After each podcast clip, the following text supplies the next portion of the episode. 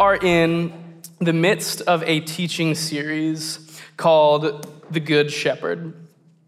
And the, this teaching series, we kind of, uh, it's, the heart of it is summed up in this simple phrase that we've been sharing with you guys to walk with God.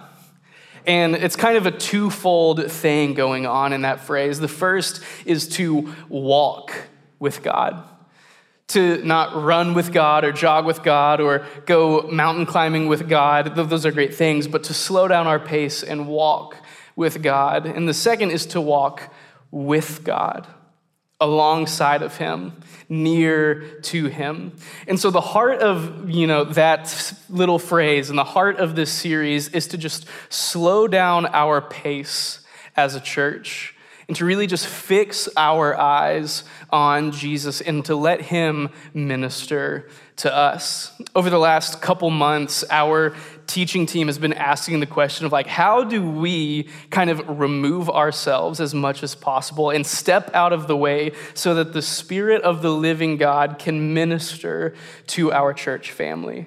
That's kind of been our goal.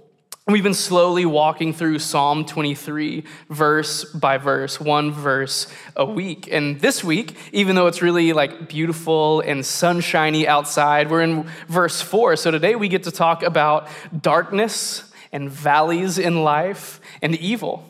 You guys ready? Excited for that? Right on. Thought so. So let's start by just reading the first line of verse four, real quick. The first line of Psalm 23, verse 4, it says, Even though I walk through the valley of the shadow of death, I will fear no evil.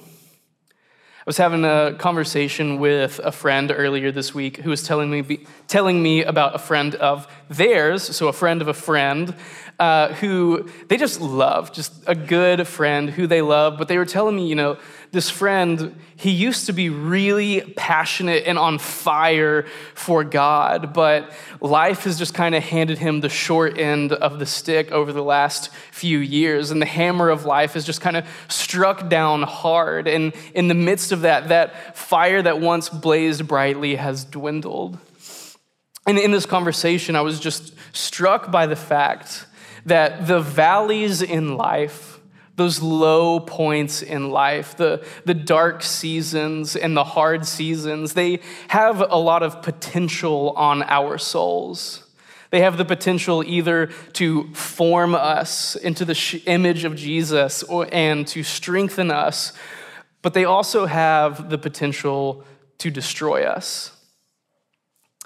If you're anything like me, verse 4 of Psalm 23 is not a verse that you typically like linger on too much. You know, like if you're meditating on this psalm or doing Lectio Divina, if you're like me, it's like either I want to be in like verses one through three, it's like the Lord is my shepherd, green pastures, still waters, or in verses five through six, where, you know, it, the Lord, He prepares a feast for me, He anoints my head with oil, goodness and mercy. But verse four, darkness, the valley of the shadow of death, evil, that's kind of one that I, I feel like we typically kind of slide through real quick, not where we're initially drawn. But the problem with that is we're kind of shortchanging ourselves.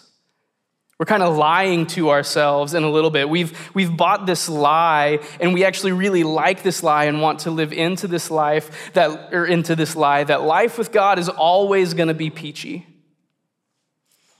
We have these expectations of what life with God is supposed to look like, what the promises of God are supposed to look like. And sometimes we have these false expectations of what God has promised or said he would or wouldn't do. And even though we live in a culture where we are like, we are hyper aware of things like trauma and injustice in the world, darkness and evil, at the same time, while we're hyper aware of that fact, we at the same time simultaneously want to live ignorant to it to some degree and at arm's length to it. We want to live ignorant to the fact that darkness is a reality that could, does, and is happening to us and around us, because that would just be easier, right? But let's read that line again. The first line of verse 4 says, Even though I do walk through the valley of the shadow of death, I will fear no evil. Notice it's not if I happen to walk through the valley of death, if I happen to show up at one, or, you know, I will not fear the evil that hypothetically exists somewhere out there far away from me. No, it's even though I do walk through the valley, I will fear no evil. Guys, scripture is so good to us. Scripture wants us to not live in ignorance, to not be deceived. It wants us to see life for what it is because Scripture also knows the way to live in reality, the truest way to live. And I'm not saying this because I'm a pessimist or like a particularly negative or dark person. I don't think that I am. But I'm saying this, guys, because I don't want us to walk and live in ignorance. I don't want to be deceived. I don't want to walk in ignorance. I don't want to be deceived. In John chapter 16, Jesus, he says this to his disciples. He says, In this world, you will have trouble, period. Not everyone's favorite verse. In this world, you will have trouble. So I say this, I'm bringing this up to keep us from the lie and to help us see the shepherd in the darkness with us. Because when we expect life without tribulation, life without hardship, and we have these false expectations of what God has promised us, when we are in the valley, it will destroy us if we have false expectations. I've seen people blame God for evil in their life. I've seen people question if God is good because of the bad things that they've seen around them or that have happened to them. I've seen people question if God is even real. If this sort of thing can happen, how could a God let that happen? Therefore, he either doesn't exist if this happens, or if he does exist, he's not good. And that's a whole rabbit hole that we could go down. But what I want to say to that really quickly is that there is a very real enemy who wants us to fall prey to those fears, to every one of those lies, as many of them as he will let us fall into, because he doesn't want us to have eyes for the shepherd. He wants us to have only eyes for the darkness and the fear of the things that we are afraid of encroaching in around us.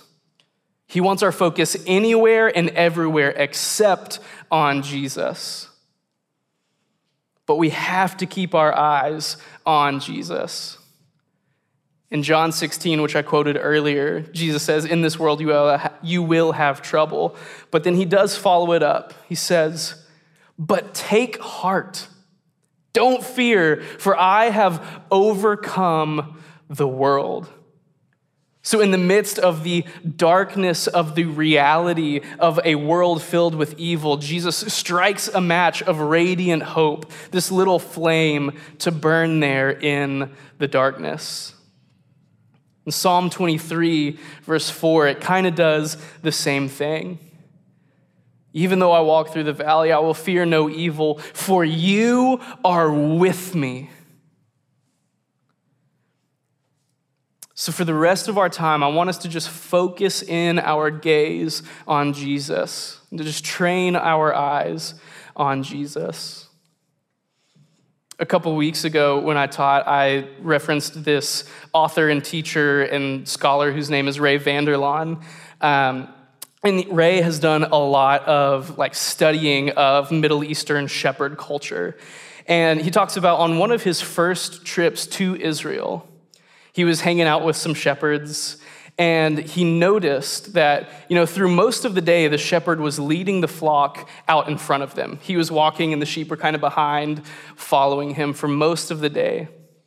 But as darkness fell the shepherd changed his position from walking out ahead of the sheep and repositioned himself in the middle of the flock with the sheep all around him, like a kind of amoeba of sheep, all with the shepherd in the center. You are with me, says Psalm 23. When we look to the shepherd in the valley, we realize that he is actually closer now in the darkness of night than he was during the day. What a beautiful picture being painted here. And this is the God that we serve, guys. This is the God that we get to walk alongside of as our shepherd. This is a God who walks in the valleys with us. And he doesn't just walk in the valleys, he knows the valleys himself. We're talking about a God who traded the splendor and the glory of the throne room of heaven to take on flesh and walk this earth like you and me. That's a valley. We're talking about a, a God who Jesus on Palm Sunday entered into Jerusalem with the entire city praising his name just for a few days later he finds himself outside the city, on the other side of a very real valley, in anguish to the point of death because he's about to be arrested, falsely accused, put on trial, and murdered. God knows the valleys. He's the God in the valleys with us. Maverick City, uh, they've got a song called to you or like coming back to you or whatever. Uh, Chandler Moore, you know, I'm coming back to you. You know that one? Uh, come on, yeah. Um, no, not that. Uh, but there's this like Maverick City spontaneous worship. There's this ad lib line that Chandler Moore has where he says, You're not just at the beginning, and you're not just watching from the end but you're walking with me in the middle. You're the God of the middle. When darkness surrounds, the shepherd draws near and walks with us. Verse 4 of Psalm 23, I think, is simultaneously like the darkest verse of the psalm and the brightest because it so clearly shows the fierce love of God for his people, even when we are prone to miss it for fear of the darkness. But if we look to Jesus, if we look to the Good Shepherd in the midst of the darkness, is when we can most clearly see the radiance of his light. It's in the cold of night that the warmth of the fire is most obvious. And in the face of danger and evil and darkness, Jesus draws near and is a comfort. David says, I will fear no evil, for you are with me. Your rod and your staff, they comfort me. If the rod and the staff, for a long time reading this uh, psalm, I was like, isn't that just like the same thing? It feels like the same thing to me, so why are we just saying it twice? But no, the rod and the staff are actually two different and distinct tools that the shepherd has at their disposal for leading the flock.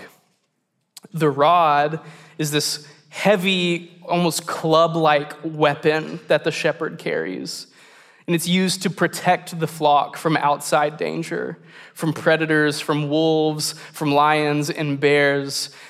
It's used to keep the sheep safe from the enemies around. And the staff is maybe what we more pick, think of when we think of the shepherd, that walking stick, probably with a curve on the end.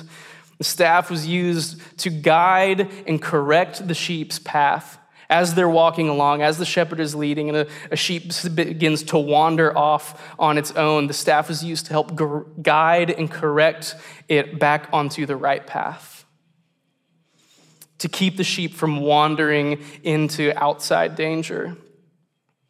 The rod used to protect from outside danger, and the staff used to keep the sheep in, protecting them from their own selves.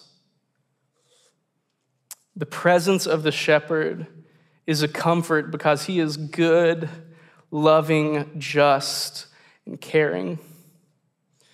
It was the presence and the character of God that was a comfort to David as he walked through his life's valleys and wrote this psalm. As I, I, I know that we all know that like life can be hard. And I hope we all know that evil is real. But this verse is an invitation to recognize and name the darkness for what it is because we don't have to be afraid of the darkness. We just need to draw near to Jesus. And this verse, for many of us, could probably a little discomforting. I, don't want to walk through any valleys of death, you know what I'm saying? Like, that's not what I want life to look like necessarily. But for those of you who have walked through the valley, I imagine that this verse is actually pretty comforting. Because if you've walked through the valley and you've had eyes for the shepherd, you've grown to know firsthand the nearness and the presence of the good shepherd, even in the midst of the dark valleys of life. Before we kind of wrap up, I want to just share one final observation about verse 4 here with you guys. So we've been walking through verse by verse of Psalm 23, right? In the first three verses, uh, David is talking about the shepherd. He leads me beside still waters. He leads me in paths of righteousness. He, he, he. But in verse 4, when darkness draws near and evil is around, David shifts his gaze from talking about the shepherd to talking to the shepherd. I will fear no evil, for you are with me. Your rod and your staff, they comfort me. When darkness and evil draw near, David sets this example for us that our first instinct is to speak to the Good Shepherd, to speak to Jesus when you're in the valley. And so that's what we're going to do. We're going to take the next like eight minutes or so, and we're going to talk to the shepherd in the valley. Uh, feel free, um, for, we're going to take eight minutes or so, work through a few prayer prompts. Make yourselves comfortable. We've got some space if you want to spread out a little bit. You're welcome to come sit up here on, in this open floor area. We've got some open floor in the back as well. If you prefer to sit on the floor or lean against a wall or pace, feel free. You have full freedom to just connect with God however it's easiest for you in this space.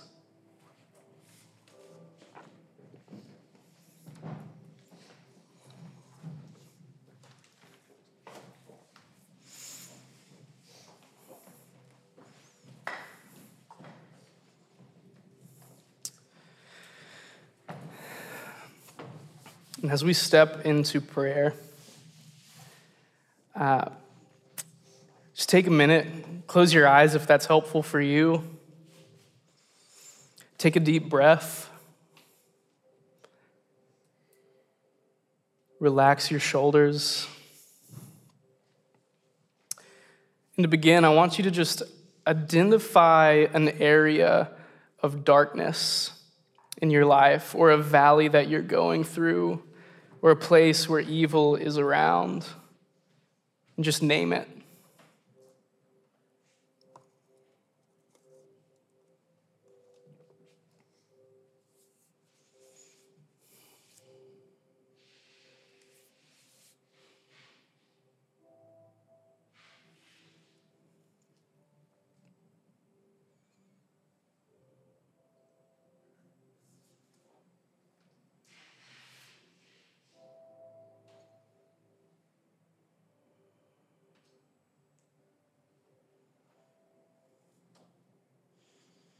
And once you've identified that area, I want you to just invite God into that valley with you. Tell him what situation has come to your mind and just invite the presence of God into it.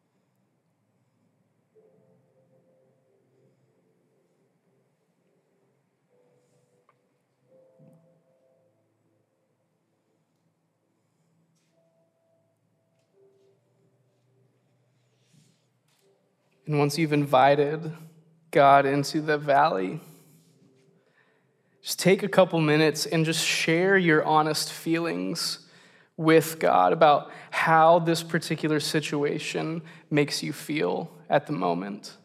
Just be candid with Him, speak honestly and openly with God.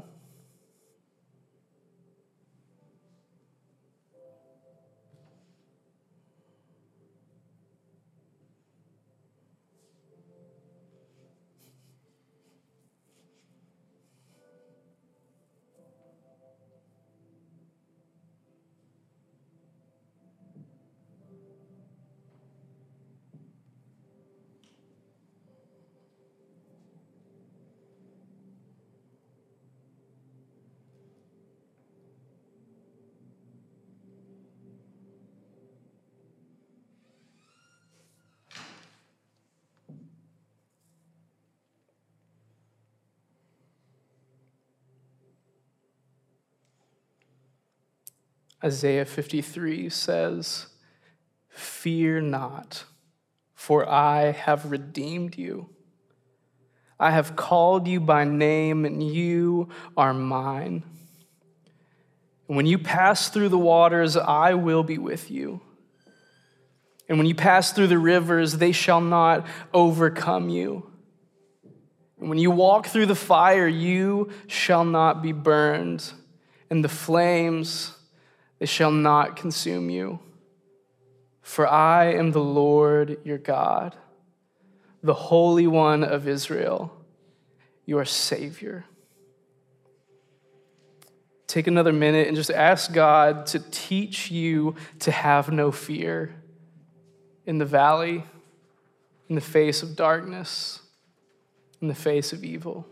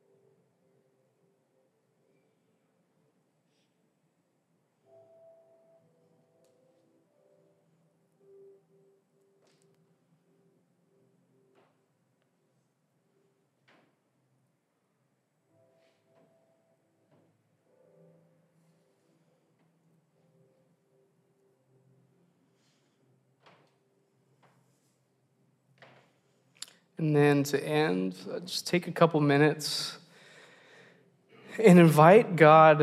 I want you to ask Him to just show you where and how He has already been leading you through the valley, where He's already been with you in that place.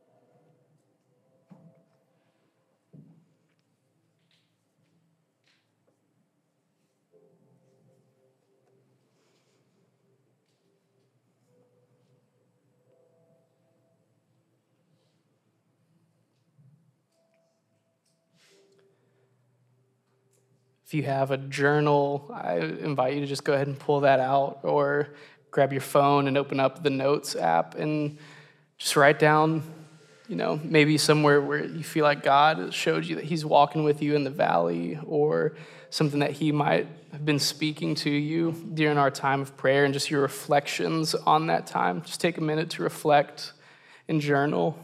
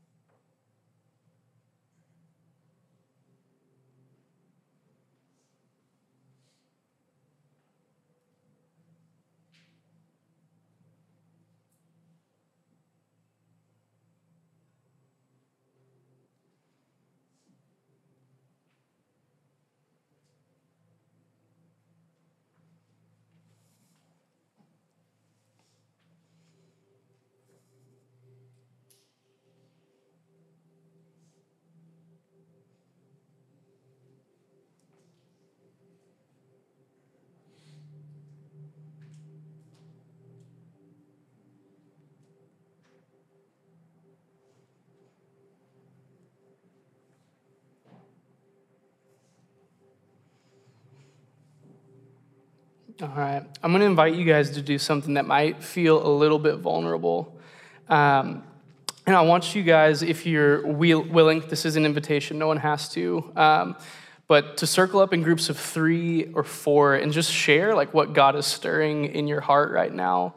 Um, whether it's from teaching or from your time of prayer, and just to share and circle up and testify. Try to have someone you don't know in your group and get to know them real quick, but take the next four or five minutes to circle up and just share. Feel free to move chairs and do that as well.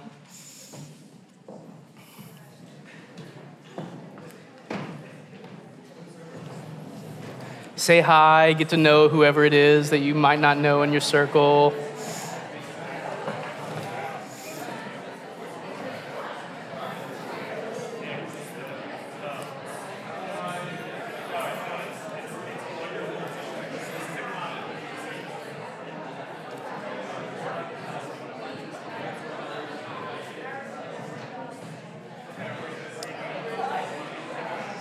Groups of three or four for time's sake. If you're in a bigger group, try and split off into two smaller groups.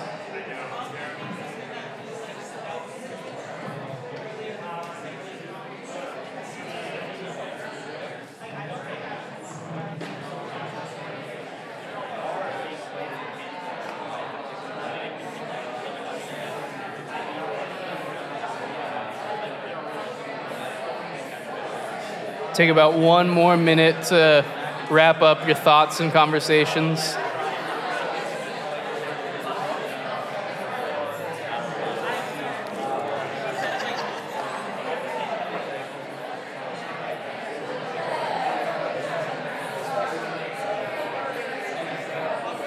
Thirty more seconds.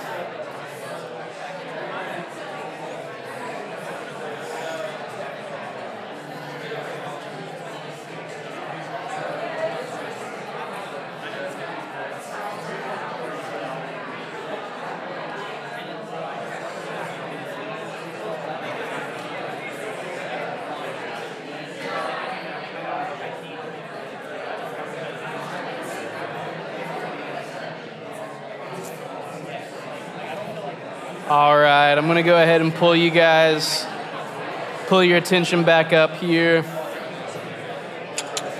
Yeah.